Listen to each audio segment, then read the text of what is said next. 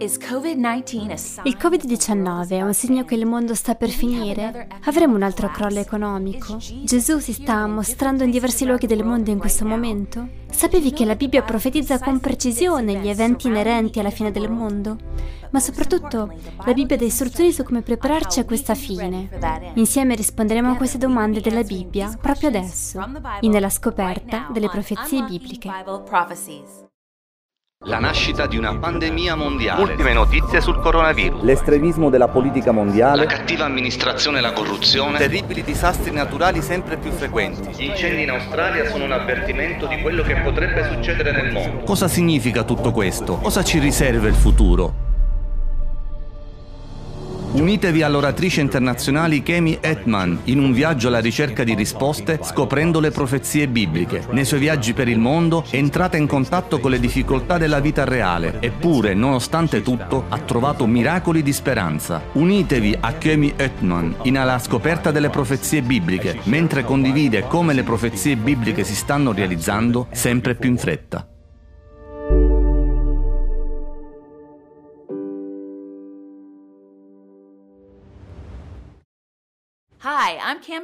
Ciao, sono Cami Utman, bentornati alla scoperta delle profezie bibliche, un viaggio emozionante attraverso alcune delle più importanti profezie bibliche. Ieri abbiamo iniziato con la storia incredibile del re Nabucodonosor e del segno che Dio gli aveva mostrato, dove aveva predetto l'ascesa e la caduta dei maggiori imperi mondiali. Quando Gesù ha predetto come si svolgeranno gli ultimi eventi di questo mondo, siamo riusciti a fidarci che questo è quello che succederà? Assolutamente, amici. Dio mantiene ogni sua promessa. La Bibbia ci dice anche che Dio si prende cura di questo mondo e, cosa ancora più importante, si prende cura di te. Quando ci guarderemo indietro, ci siederemo ai piedi di Gesù ad ascoltare gli insegnamenti sui segni della fine del mondo. Non vorrei perderti le sue straordinarie istruzioni su questo e altri importanti temi.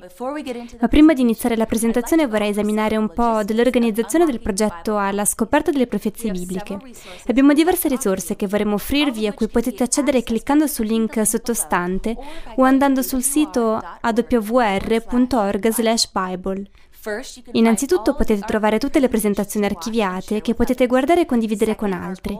Inoltre il nostro obiettivo della scoperta delle profezie bibliche è quello di farvi avere degli strumenti per la crescita spirituale. Quindi vi invitiamo a iscrivervi alla nostra scuola biblica online dove avrete l'opportunità di, scava- di scavare più a fondo su molti argomenti biblici. Infine, durante queste presentazioni potreste avere delle domande. Abbiamo degli insegnanti che stanno aspettando l'occasione di rispondere alle vostre domande. Anche in questo caso basta cliccare sul link sottostante e saranno felici di rispondervi. Non dimenticate la sezione chat di questo video, vogliamo interagire con voi. Prima di iniziare la nostra seconda presentazione, i segni, preghiamo insieme. Padre celeste, Re dell'universo, Signore, stasera veniamo davanti a te. Vogliamo conoscere i segni che ci hai dato, in modo da sapere in anticipo come prepararci, in modo da non avere paura, ma di contare su di te e innamorarci ancora di più di te stasera, mentre studiamo i segni che ci hai dato, Signore.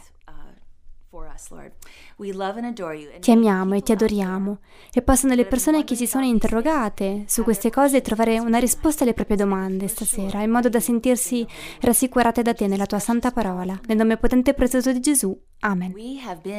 Abbiamo attraversato il lockdown di una pandemia mondiale. È un avvenimento senza precedenti e molte persone hanno paura per loro stesse e per i loro cari.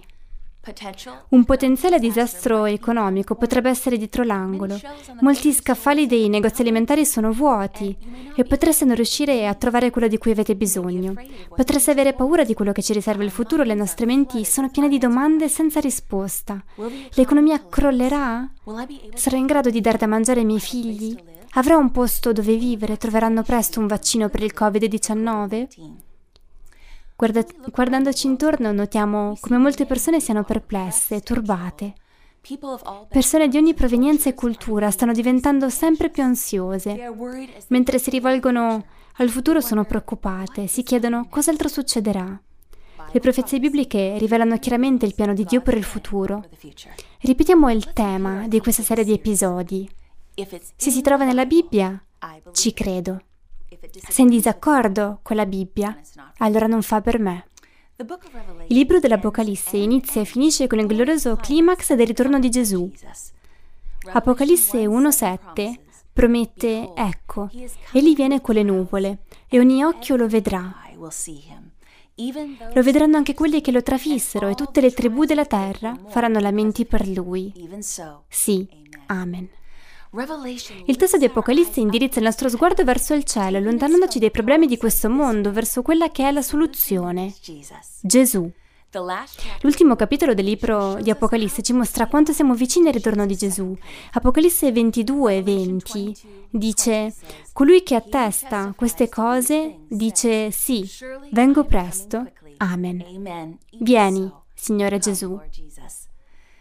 In Apocalisse 22 Gesù dice tre volte vengo presto. Vuole che ci prepariamo per questo grande evento. Forse vi starete chiedendo quando ritornerà Gesù? I discepoli di Gesù si chiedevano la stessa cosa. In Matteo 24:3 gli chiesero direttamente quale sarà il segno della tua venuta e della fine dell'età presente? Nel capitolo 24 Gesù indica oltre 20 segni che preannunciano il suo ritorno. Non è forse emozionante? Ci ama così tanto da farci sapere le cose in anticipo. Allora esaminiamo un po' di questi segni insieme. In una presentazione magistrale Gesù ha unito gli eventi associati alla caduta di Gerusalemme del 70 d.C. a quelli che sarebbero avvenuti alla fine del mondo. Ha profetizzato segni riguardanti il suo ritorno, che si sarebbero verificati nell'ambito della religione, della politica, della natura e della cultura societaria. Il primo di questi segni riguarda l'ambito della religione. Esaminiamo Matteo 24-24 per vedere di cosa parla Gesù. Perché sorgeranno falsi cristi e falsi profeti e faranno grandi segni e prodigi. Prima del suo ritorno dovremo aspettarci un'esplosione di falsi insegnamenti da parte dei leader religiosi che fuorviano le persone, allontanandole pers- dalla parola di Dio con falsi segni. Amici, non tutte le opere miracolose sono fatte da Dio. La Bibbia insegna che anche gli spiriti maligni possono fare miracoli. Leggiamo Apocalisse 16:14. Essi sono spiriti dei demoni, capaci di compiere dei miracoli. Essi vanno dai re di tutta la terra per adunarli, per la battaglia del gran giorno del Dio Onnipotente. Vedete, questi falsi maestri richiamano l'attenzione sui loro presunti miracoli come prova del proprio potere, in modo che la gente creda a quello che poi insegnano. Ma questi segni saranno di ispirazione demoniaca, volti a ingannare uomini e donne, sono falsi. Più si avvicinano all'originale, più la contraffazione apparirà credibile. Ecco perché è necessario conoscere la Bibbia. Per voi, per noi, amici. Presta attenzione se qualcuno cerca di allontanarvi dalla Bibbia.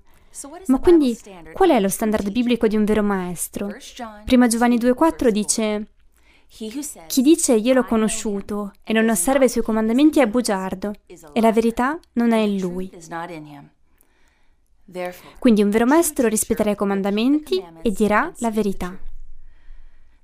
Quindi fate attenzione se qualcuno verrà da voi, pur parlando di segni miracolosi, pur guardando i malati, ma ignorando i chiari insegnamenti della Bibbia. Voi invece aprite la vostra Bibbia ed è proprio per questo che il testo biblico compare qui sullo schermo in modo che ve lo possiate leggere con i vostri occhi. Cercateli anche nella vostra Bibbia. Io mi impegno, dicendovi che useremo solo la parola di Dio come guida durante questi incontri. Vi invito a studiarla senza prendermi sulla parola. Dovete avere la certezza che quello in cui credete è la verità. Così dice il Signore. Falsi maestri a capo di culti religiosi stanno nascendo in tutto il mondo, come possiamo ben vedere. Ad esempio, Shoko Asahara aveva pubblicato un libro dichiarandosi Cristo. Aveva anche affermato di essere il solo maestro del Giappone pienamente illuminato, rivendicando il titolo di Agnello di Dio. Asara sosteneva di poter trasferire il potere spirituale sui seguaci, cancellando i loro peccati e il loro karma negativo. Tre anni dopo la pubblicazione del suo libro, i suoi seguaci hanno rilasciato un gas, tele- un gas letale nella met- metropolitana di Tokyo, uccidendo 13 persone e ferendone migliaia. Negli ultimi 50 anni c'è stato un rapido aumento di coloro che affermano essere capi spirituali. Nel continente africano, Joseph Kibwetere e Credonia Meurinde hanno guidato centinaia di seguaci a morte dopo aver banchettato con tre tori e aver bevuto 70 casse di bibite. Il bilancio finale delle vittime arrivò a 924 persone. Gesù ci ha messo in guardia, affermando che verso la fine dei tempi ci sarebbe stato un aumento esponenziale di attività occulte, di fenomeni psichici. Libri sull'occulto, sulla magia continuano a incassare milioni di vendite. I temi del soprannaturale caratterizzano i nostri film di successo, i nostri programmi televisivi, ci sono innumerevoli siti che li promuovono su internet. Sempre più persone si rivolgono ai sensitivi, medium, astrologi, eccetera. Le persone disperate cercano risposte reali ai loro problemi, ma non le troveranno nelle stelle. Possiamo vedere come questi falsi cristi e falsi profeti siano un segno degli ultimi tempi. Passiamo ora a Matteo 24, 6 e 7. Gesù dice, voi udrete parlare di guerre e di rumore di guerre, perché insorgerà nazione contro nazione e regno contro regno. Gesù ha predetto poco prima della fine che ci sarebbero stati dei conflitti su scala mondiale. In altre parole, ci sarebbero state delle guerre mondiali. Pensando al secolo scorso, sappiamo che è stato il più sanguinoso. Un sociologo ha fatto una stima, affermando che nel XX secolo ci sono stati 180 milioni di morti solo a causa della guerra. Nel, ventus- nel XXI secolo ci sono stati numerosi conflitti in tutto il mondo come in Iraq, Afghanistan, Ucraina, Yemen, Siria, solo per citarne alcuni. Tante guerre, tanta devastazione, così tanta incertezza e disordini in molte delle nazioni di tutto il mondo. La gente è in cerca di speranza e l'unica vera speranza si trova in Cristo nostro Salvatore. Non importa dove vivi su questo pianeta, la gente anela la pace, ma la vera pace è molto fragile. La Bibbia profetizza come tutti i tentativi umani per raggiungere la pace del mondo si riducano a un fallimento. In 1 Tessalonicesi 5.3 l'Apostolo Paolo lo descrive in questo modo. Quando diranno pace e sicurezza, allora una rovina improvvisa verrà loro addosso e non scamperanno. Un classico esempio di trattato di pace che avrebbe dovuto porre fine a tutte le guerre è il Trattato di Versailles del 28 giugno 1919, che poi è portato alla Società delle Nazioni, ma che non ebbe successo. No, non passò molto tempo prima che la peggiore guerra della storia scoppiò, la Seconda Guerra Mondiale. Questo ha portato alla formazione delle Nazioni Unite nel 1945, ma anche questi sforzi non riuscirono a portare la pace nel mondo. Vedete, le guerre sono continuate fino a inglobare questo pianeta. La parola di Dio è molto precisa, parla dei nostri giorni. Mai prima d'ora nella storia la razza umana ha avuto la capacità di sterminare se stessa. Quando Gesù ritornerà, sarà in un momento in cui la razza umana ha la capacità di distruggere tutta la Terra. La razza umana aveva questa capacità cento anni fa? No. Oggi abbiamo il nucleare, capace di annientare la popolazione della Terra a più riprese. Gesù ha promesso che quando il mondo sarebbe stato preso dalla paura, si sarebbe fatto avanti, intervenendo e liberandoci. Luca 21-26 dice, gli uomini verranno meno per la paurosa attesa di quello che sarà per accadere al mondo, poiché le potenze dei cieli saranno scrollate. Quando il mondo si avvicina alla fine e la paura ti paralizza il cuore, dobbiamo volgere lo sguardo verso Gesù, a Lui che porta pace. Tutta la sera del mondo si dirige verso un grande climax. Gesù dice, alza gli occhi da questa terra e focalizzali sulla realtà divina. Dice anche, io sto per tornare. Scoprire queste profezie bibliche rivela che c'è speranza, amici. Abbiamo esaminato i segni della religione e della politica, ma cosa ci dice la Bibbia riguardo i segni della natura? La Bibbia profetizza come tutta la natura sarà fuori controllo poco prima del trono di Gesù. Ci aspettano tornado, incendi, inondazioni, uragani e un'epidemia di distruzione che possiamo a malapena immaginare. Tra questi disastri naturali la Bibbia presenta fame e carestia nel mondo intero. Matteo 24,7 dice ci saranno carestie e terremoti in vari luoghi. Abbiamo sempre avuto carestie, bambini affamati, ma la differenza è che la cosa sta crescendo su scala mondiale, a ritmi mai visti prima. Secondo il programma alimentare mondiale, alla fine del 2019, 135 milioni di persone vivevano in condizione di fame acuta. Ma con molti paesi in tutto il mondo costrette alla quarantena, quel numero è probabilmente salito a 265 milioni. L'articolo prosegue dicendo che prima che il coronavirus costituisse un problema, il 2020 si trovava ad affrontare la peggiore crisi umanitaria per tutta una serie di motivazioni della seconda guerra mondiale esistente. Mentre le morti causate dal coronavirus in tutto il mondo continuano a crescere, il Programma Alimentare Mondiale ha dichiarato che il mondo si trova ad affrontare una possibile pandemia alimentare. Ne consegue che il numero di persone bisognose di cibo potrebbe quasi raddoppiare quest'anno. Per esempio in questo momento ci sono milioni di persone in India che per settimane non hanno lavorato a causa del Covid-19 e che ora si trovano a far la fame. La BBC riferisce che questo lockdown potrebbe portare a una carestia mondiale. Un altro fattore che ha contribuito alla fame del mondo è uno strano evento che sta accadendo in diversi luoghi. A partire dal 2019 c'è stata un'invasione di locuste che si è diffusa in tutta l'Africa, nella penisola arabica e in Asia meridionale. Questa invasione di locuste del deserto mette a rischio le derrate alimentari della regione. Ci sono sempre più persone da sfamare, sempre meno cibo per nutrirle. Possiamo vedere con precisione come quello che la Bibbia ha profetizzato si sta avverando. Esaminiamo di nuovo Matteo 24,7 nella versione della nuova Diodati. Parla di carestie, pestilenze. Mm, che parola desueta. Cos'è una pestilenza? È una malattia epidemica, di natura contagiosa o infettiva, che può essere velenosa e letale, come abbiamo tutti sperimentato con il Covid-19. Ancora una volta le profezie bibliche si stanno realizzando. Ci sono milioni di morti da malattie trasmesse da vettori o da pestilenze come la malaria, la febbre dengue, la febbre gialla, l'encefalite giapponese. Avete anche sentito parlare di pesticidi? Beh, il motivo per cui i contadini mettono i pesticidi sulle culture è perché le malattie li stanno distruggendo. Sempre in Matteo 24,7 Gesù ha anche detto che ci saranno terremoti.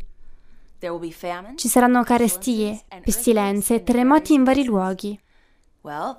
L'Istituto Nazionale di Geofisica e Vulcanologia registra una media di 20.000 terremoti ogni anno, ovvero circa 50 al giorno in tutto il mondo. Ogni anno si stima che ci siano milioni di terremoti troppo deboli per essere registrati. Si stima che a partire dal nuovo millennio ci sono stati oltre 800.000 morti per terremoti e relativi tsunami. Leggiamo ora Luca 21:11. Vi saranno grandi terremoti e in vari luoghi pestilenze e carestie. Vi saranno fenomeni spaventosi e grandi segni dal cielo. Questo sconvolgimento della natura si rivelerà in vari modi. Uragani, tifoni, tornado, inondazioni e incendi si manifesteranno in rapida successione. Lo sapevi che nel 2019 sono stati spesi 40 milioni di dollari solo per disastri meteorologici? Di recente abbiamo assistito a così tanti incendi, come in California, la devastazione in Australia, nel Nuovo Galles del Sud, dove è stata registrata la peggiore serie di incendi della storia, con 13,6 milioni di acri bruciati, ovvero il 6% della nazione intera. L'anno scorso, a seguito del ciclone tropicale Idai, lo Zimbabwe si è trovato di fronte a una situazione di disastro di record in ambito meteorologico. Le Bahamas hanno sofferto la loro più dannosa catastrofe meteorologica quando nel 2019 sono state colpite dall'uragano Dorian.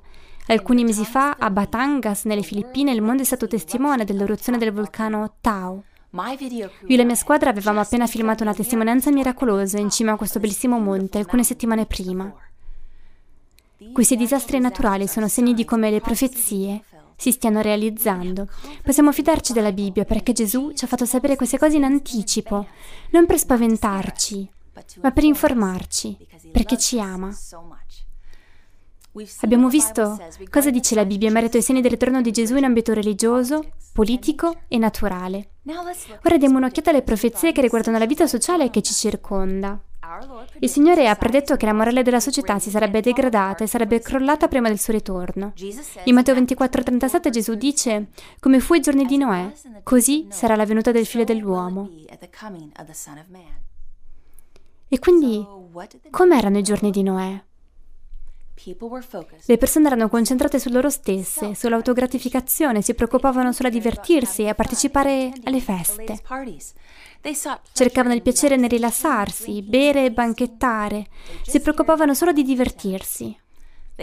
Erano diventati insensibili in relazione alle cose divine. In Genesi 6, 11 e 12, in merito a quei giorni ci viene detto, ora la terra era corrotta davanti a Dio. La terra era piena di violenza. Dio guardò la terra ed ecco, era corrotta, poiché tutti erano diventati corrotti sulla terra. E Noè disse, Dio ha distrutto il mondo con un diluvio perché era pieno di violenza.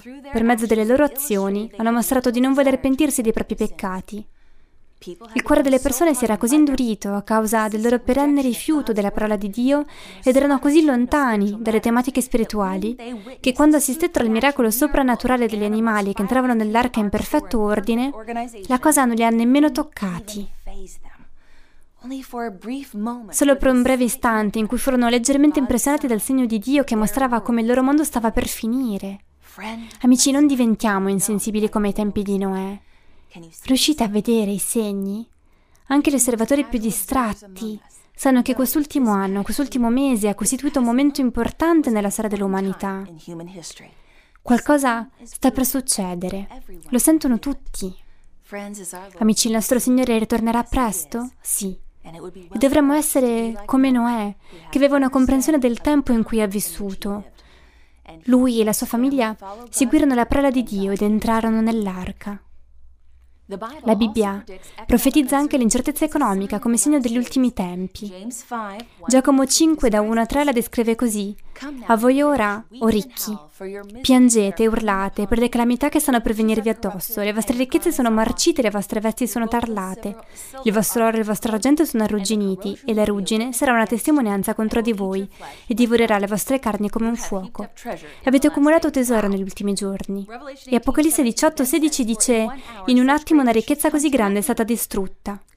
Negli ultimi mesi abbiamo assistito tutti al controllo dei mercati azionari. Gesù sta per tornare. Queste profezie si stanno avverando proprio sotto i nostri occhi, ma c'è un altro segno che ci rivelerà senza ombra di dubbio che in effetti stiamo vivendo negli ultimi giorni di questa storia del mondo. Qual è? Il segno finale che Gesù indica si trova in Matteo 24. Il Vangelo sarà predicato in tutto il mondo. Matteo 24, 14 adora questo testo. e questo Vangelo del Regno verrà predicato in tutto il mondo come testimonianza a tutte le nazioni e poi arriverà alla fine. Apocalisse 14,6 dice: Poi vidi un altro angelo che volava in mezzo al cielo, recante il Vangelo eterno, per annunziarlo a quelli che abitano sulla terra, ogni nazione, tribù, lingua e popolo. I miei viaggi trascorsi a documentare miracoli negli angoli più remoti di questo mondo sono stata testimone oculare di come Dio stia raggiungendo l'irraggiungibile. Sta succedendo proprio adesso. Quelli tra voi che seguono questa serie di episodi fanno parte di questa grande profezia, proprio mentre ascoltate questo messaggio del Vangelo trasmesso in tutto il mondo. Nel mio lavoro vedo in prima persona come Dio non ha muri, non ha barriere, non ha limiti. Lasciate che vi mostri cosa intendo. Venite con me nelle isole Filippine. Qui troviamo un gruppo di terroristi ribelli che si nascondevano in cima alle montagne. Negli ultimi 49 anni hanno dominato queste zone per mezzo della guerriglia. Si fanno chiamare Nuovo Esercito Popolare o NPA. Questi uomini e queste donne sono determinati a rovesciare il governo. Oltre 40.000 persone sono morte in questa guerra, tra la NPA e le truppe militari del governo. Questi nativi di montagna erano tradizionalmente pagani. Vedete, a ogni famiglia era permesso avere solo tre figli. Se nasceva un quarto figlio, il bambino veniva immediatamente sepolto vivo. Si tratta di una cultura dove le ragazze di 13 anni sono costrette a sposarsi, dove gli uomini possono pagare 400 pesos filippini per scambiarsi le mogli. Questa cifra equivale a circa 8 dollari statunitensi. Come tutti noi, queste persone hanno bisogno di Gesù e dei suoi insegnamenti capaci di salvarci la vita. Meno di tre anni fa la Radio Adventista Mondiale iniziò a trasmettere dei messaggi biblici dalle città costiere alle cime delle montagne più alte. Alcuni dei ribelli della NPA si sintonizzarono su questa nostra stazione cristiana, incuriosendosi. I loro cuori si ammorbidirono, colpiti dalle storie di amore di Gesù. Uno dei comandanti mandò quattro dei suoi soldati alla ricerca dell'emittente radiofonico, con lo scopo di portarla al loro campo. E così fecero. Gli fecero domande su Gesù, sulla Bibbia. Presto alcuni missionari vennero inviati per studiare con molti componenti delle truppe che stavano nella giungla. Le verità divine si diffusero rapidamente negli oltre 118 villaggi. Non è incredibile? La nostra squadra ha assistito al battesimo di 60 soldati ribelli e 5 dei loro comandanti e questo non era che l'inizio. Da allora ce ne sono stati a centinaia. Questi terroristi hanno abbandonato le loro pistole AK-47 in cambio di una Bibbia e di una nuova vita in Cristo. Molti di loro hanno imparato nuove attività, come l'agricoltura e la vendita di merci nei mercati all'aperto. Io e la mia squadra abbiamo avuto l'opportunità di filmare diverse delle loro testimonianze personali, ricreando i loro racconti in un documentario. Voglio condividerne una con voi, la storia di Daniel. Suo padre era un comandante della NPA e suo zio e suoi cugini si erano uniti alle truppe. Daniel era cresciuto tra i ranghi, era l'unica realtà che conosceva. All'età di 13 anni commise il suo primo omicidio. Poco dopo gli venne riconosciuto un titolo importante, esecutore dell'intera NPA. Era diventato davvero bravo a uccidere e venne così promosso a sicario principale delle Filippine. Non riusciva nemmeno a ricordarsi quante persone aveva ucciso. Troppe, davvero troppe. Dai politici, militari, poliziotti, criminali locali. Più uccideva, più diventava insensibile, desiderando non ricordare i volti delle sue vittime. Finché un giorno gli venne dato un ordine. Uccidere un pastore cristiano. Rapì il pastore, portandolo nella giungla. Il pastore lo supplicò di risparmiargli la vita e nonostante Daniel fosse rimasto colpito dalla gentilezza degli occhi di quell'uomo, premette il grilletto. Daniel portava sempre a termine i suoi compiti. Era conosciuto per portare sempre a termine il suo lavoro. Ma Daniel non riusciva a dimenticare il volto del pastore e il ricordo lo tormentava. Non riusciva a trovare pace. Ai soldati della NPA viene concesso di lasciare il proprio nascondiglio per tornare a casa della propria famiglia per tre giorni, ogni due mesi. Quando Daniel rientrò a casa, sentì il rumore di una radio. Sua moglie e i suoi figli stavano ascoltando un programma biblico. Riconobbe la stazione. Era la radio avventista mondiale. Conosceva altri compagni della NPA che l'ascoltavano e che avevano rinunciato a combattere, battezzandosi. Ma questa era la prima volta che l'ascoltava davvero. Daniel sentì delle storie su un amorevole Salvatore che avrebbe lasciato le sue 99 pecore per andare a cercare quella che si era persa. Daniel si commosse e in quel momento capì che lui era la pecora smarrita. Il suo cuore si ammorbidì e Daniel e sua moglie presero studi biblici, battezzandosi insieme ad altri quattro generali della NPA. Daniel è ora in missione a condividere Gesù con migliaia di altre truppe dell'NPA nelle montagne nella giungla in modo che anche loro possano avere una vita migliore, piena di pace, di speranza della vita eterna. Amici, Matteo 24,14 si sta realizzando, questo Vangelo del Regno verrà predicato in tutto il mondo. Ora andiamo insieme in Zambia, un paese dell'Africa del Sud dove insieme ai miei tre cameraman siamo entrati nel più grande carcere di massima sicurezza dell'intero paese. Una volta entrati, ci hanno confiscato l'attrezzatura fotografica mettendoci in una stanza di detenzione. Le guardie in servizio non erano a conoscenza dell'invito che avevamo ricevuto e ci dissero che nessun media aveva mai ricevuto il permesso di entrare all'interno della prigione. Ma una volta appurato che eravamo della radio avventista mondiale, ci hanno scortato dentro la prigione. Era un permesso senza precedenti.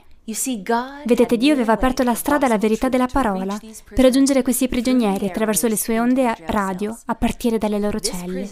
Questa prigione ha una, ha una media di circa 2400 detenuti, di cui oltre 1500 vennero battezzati. Riuscite a crederci? E dei 250 prigionieri del braccio della morte, oltre 50 hanno accettato Gesù.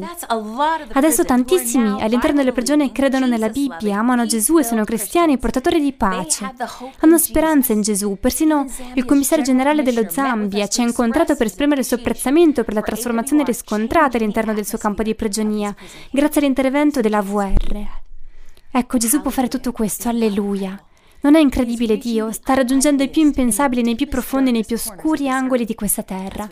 Questo è ciò che fa Gesù. Proprio come ladrone sulla croce, deve aver pensato alla sua vita e alle scelte che aveva fatto. Sapeva che i suoi crimini meritavano questa punizione. Eppure l'uomo accanto a lui, Gesù, era così pacifico e gentile. Ha persino pregato per i suoi persecutori. Il ladrone era convinto che quest'uomo era il figlio di Dio. Alla fine della sua vita ha solo chiesto di essere ricordato. Gesù assicura il ladrone che sarebbe stato redento. Da quel momento in poi è morto con la speranza della salvezza. Questa è la stessa speranza data oggi ai detenuti nel braccio della morte.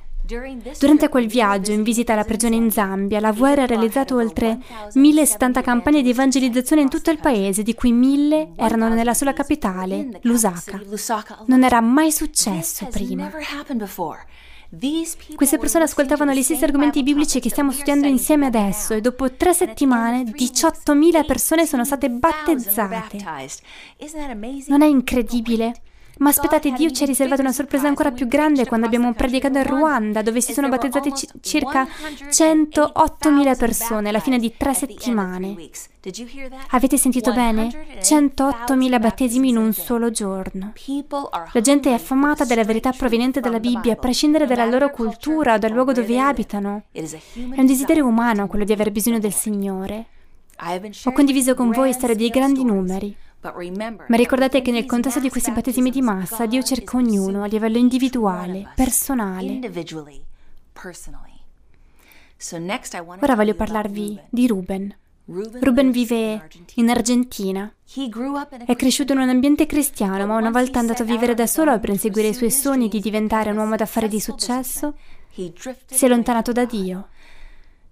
Presto fu all'apice della sua carriera con un business fiorente, tutto sembrava andargli bene. Ma un giorno, tornando a casa dal lavoro, ha cercato di fermare un autobus. Allungando il braccio, l'autista non l'ha visto, Ruben è stato trascinato sotto l'autobus. Si è svegliato in terapia intensiva con le gambe rotte, un polmone collossato e altre lesioni multiple. È seguita una lunga e dolorosa convalescenza. Ma è successo qualcosa di strano che lo ha sostenuto durante quei mesi estenuanti. Mentre Ruben perdeva e riprendeva conoscenza, sentiva una voce che gli diceva: Non sei solo, ce la farai a superare tutto questo. E qualcosa che non aveva mai conosciuto prima lo ha travolto e lui ha sentito la speranza. Dopo quattro mesi in ospedale, Ruben è tornato a casa su una sedia a rotelle. Ben presto si rese conto di non essere in grado di fare le attività che un tempo gli erano piaciute. Ha condiviso con noi di essere poco a poco caduto in una profonda depressione.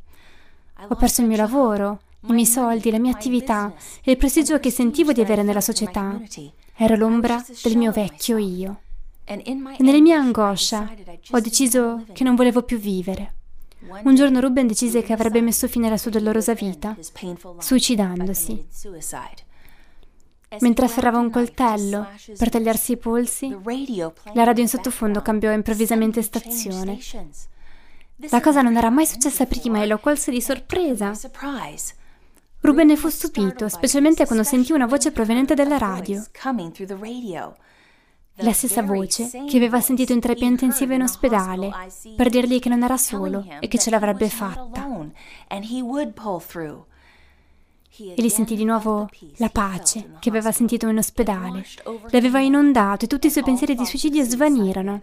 Sorprendentemente, all'insaputa di Ruben, e questo è ciò che è davvero interessante, stava ascoltando le primissime trasmissioni di prova di una delle nostre stazioni della VR. Ascoltò quella stazione tutto il giorno e anche i giorni seguenti. I messaggi che sentiva gli toccarono il cuore e Ruben sentì un desiderio ardente di conoscere la verità. Oggi Ruben è completamente guarito. È attivo nella sua chiesa locale e dirige un gruppo settimanale di studi biblici. Ma la cosa migliore è che può camminare tutto il giorno cosa che pensava di non riuscire a fare mai più, condividendo il Vangelo della salvezza di Gesù. Come potete vedere, amici, il Vangelo supera tutte le barriere attraverso la radio, la televisione, internet. Molte persone possono ricevere messaggi anche sui propri telefoni, meditazioni bibliche direttamente sui propri cellulari. Dio raggiunge le persone in ogni modo possibile dai villaggi remoti ai deserti aridi, alle case benestanti, alle comunità recintate, alle prigioni, alle città di piccole dimensioni. In questi ultimi giorni il Vangelo si diffonde in maniere incredibili. Milioni di persone vengono toccate come mai prima d'ora, quasi con un senso di urgenza. I tempi stanno cambiando, milioni di persone stanno lasciando l'incertezza di questo mondo alla ricerca di un mondo migliore che verrà. Molti hanno sacrificato tutto per portare il Vangelo nelle regioni remote di questo mondo.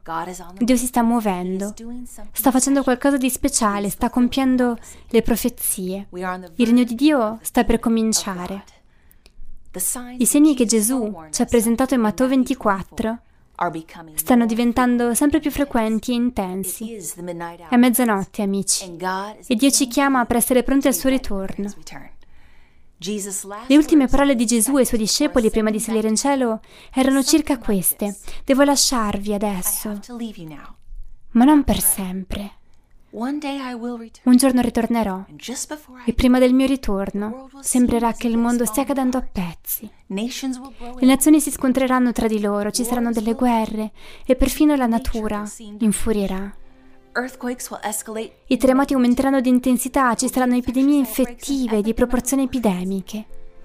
E quando queste cose avverranno, la maggior parte della gente sarà terrorizzata, ma i miei discepoli non dovranno esserlo.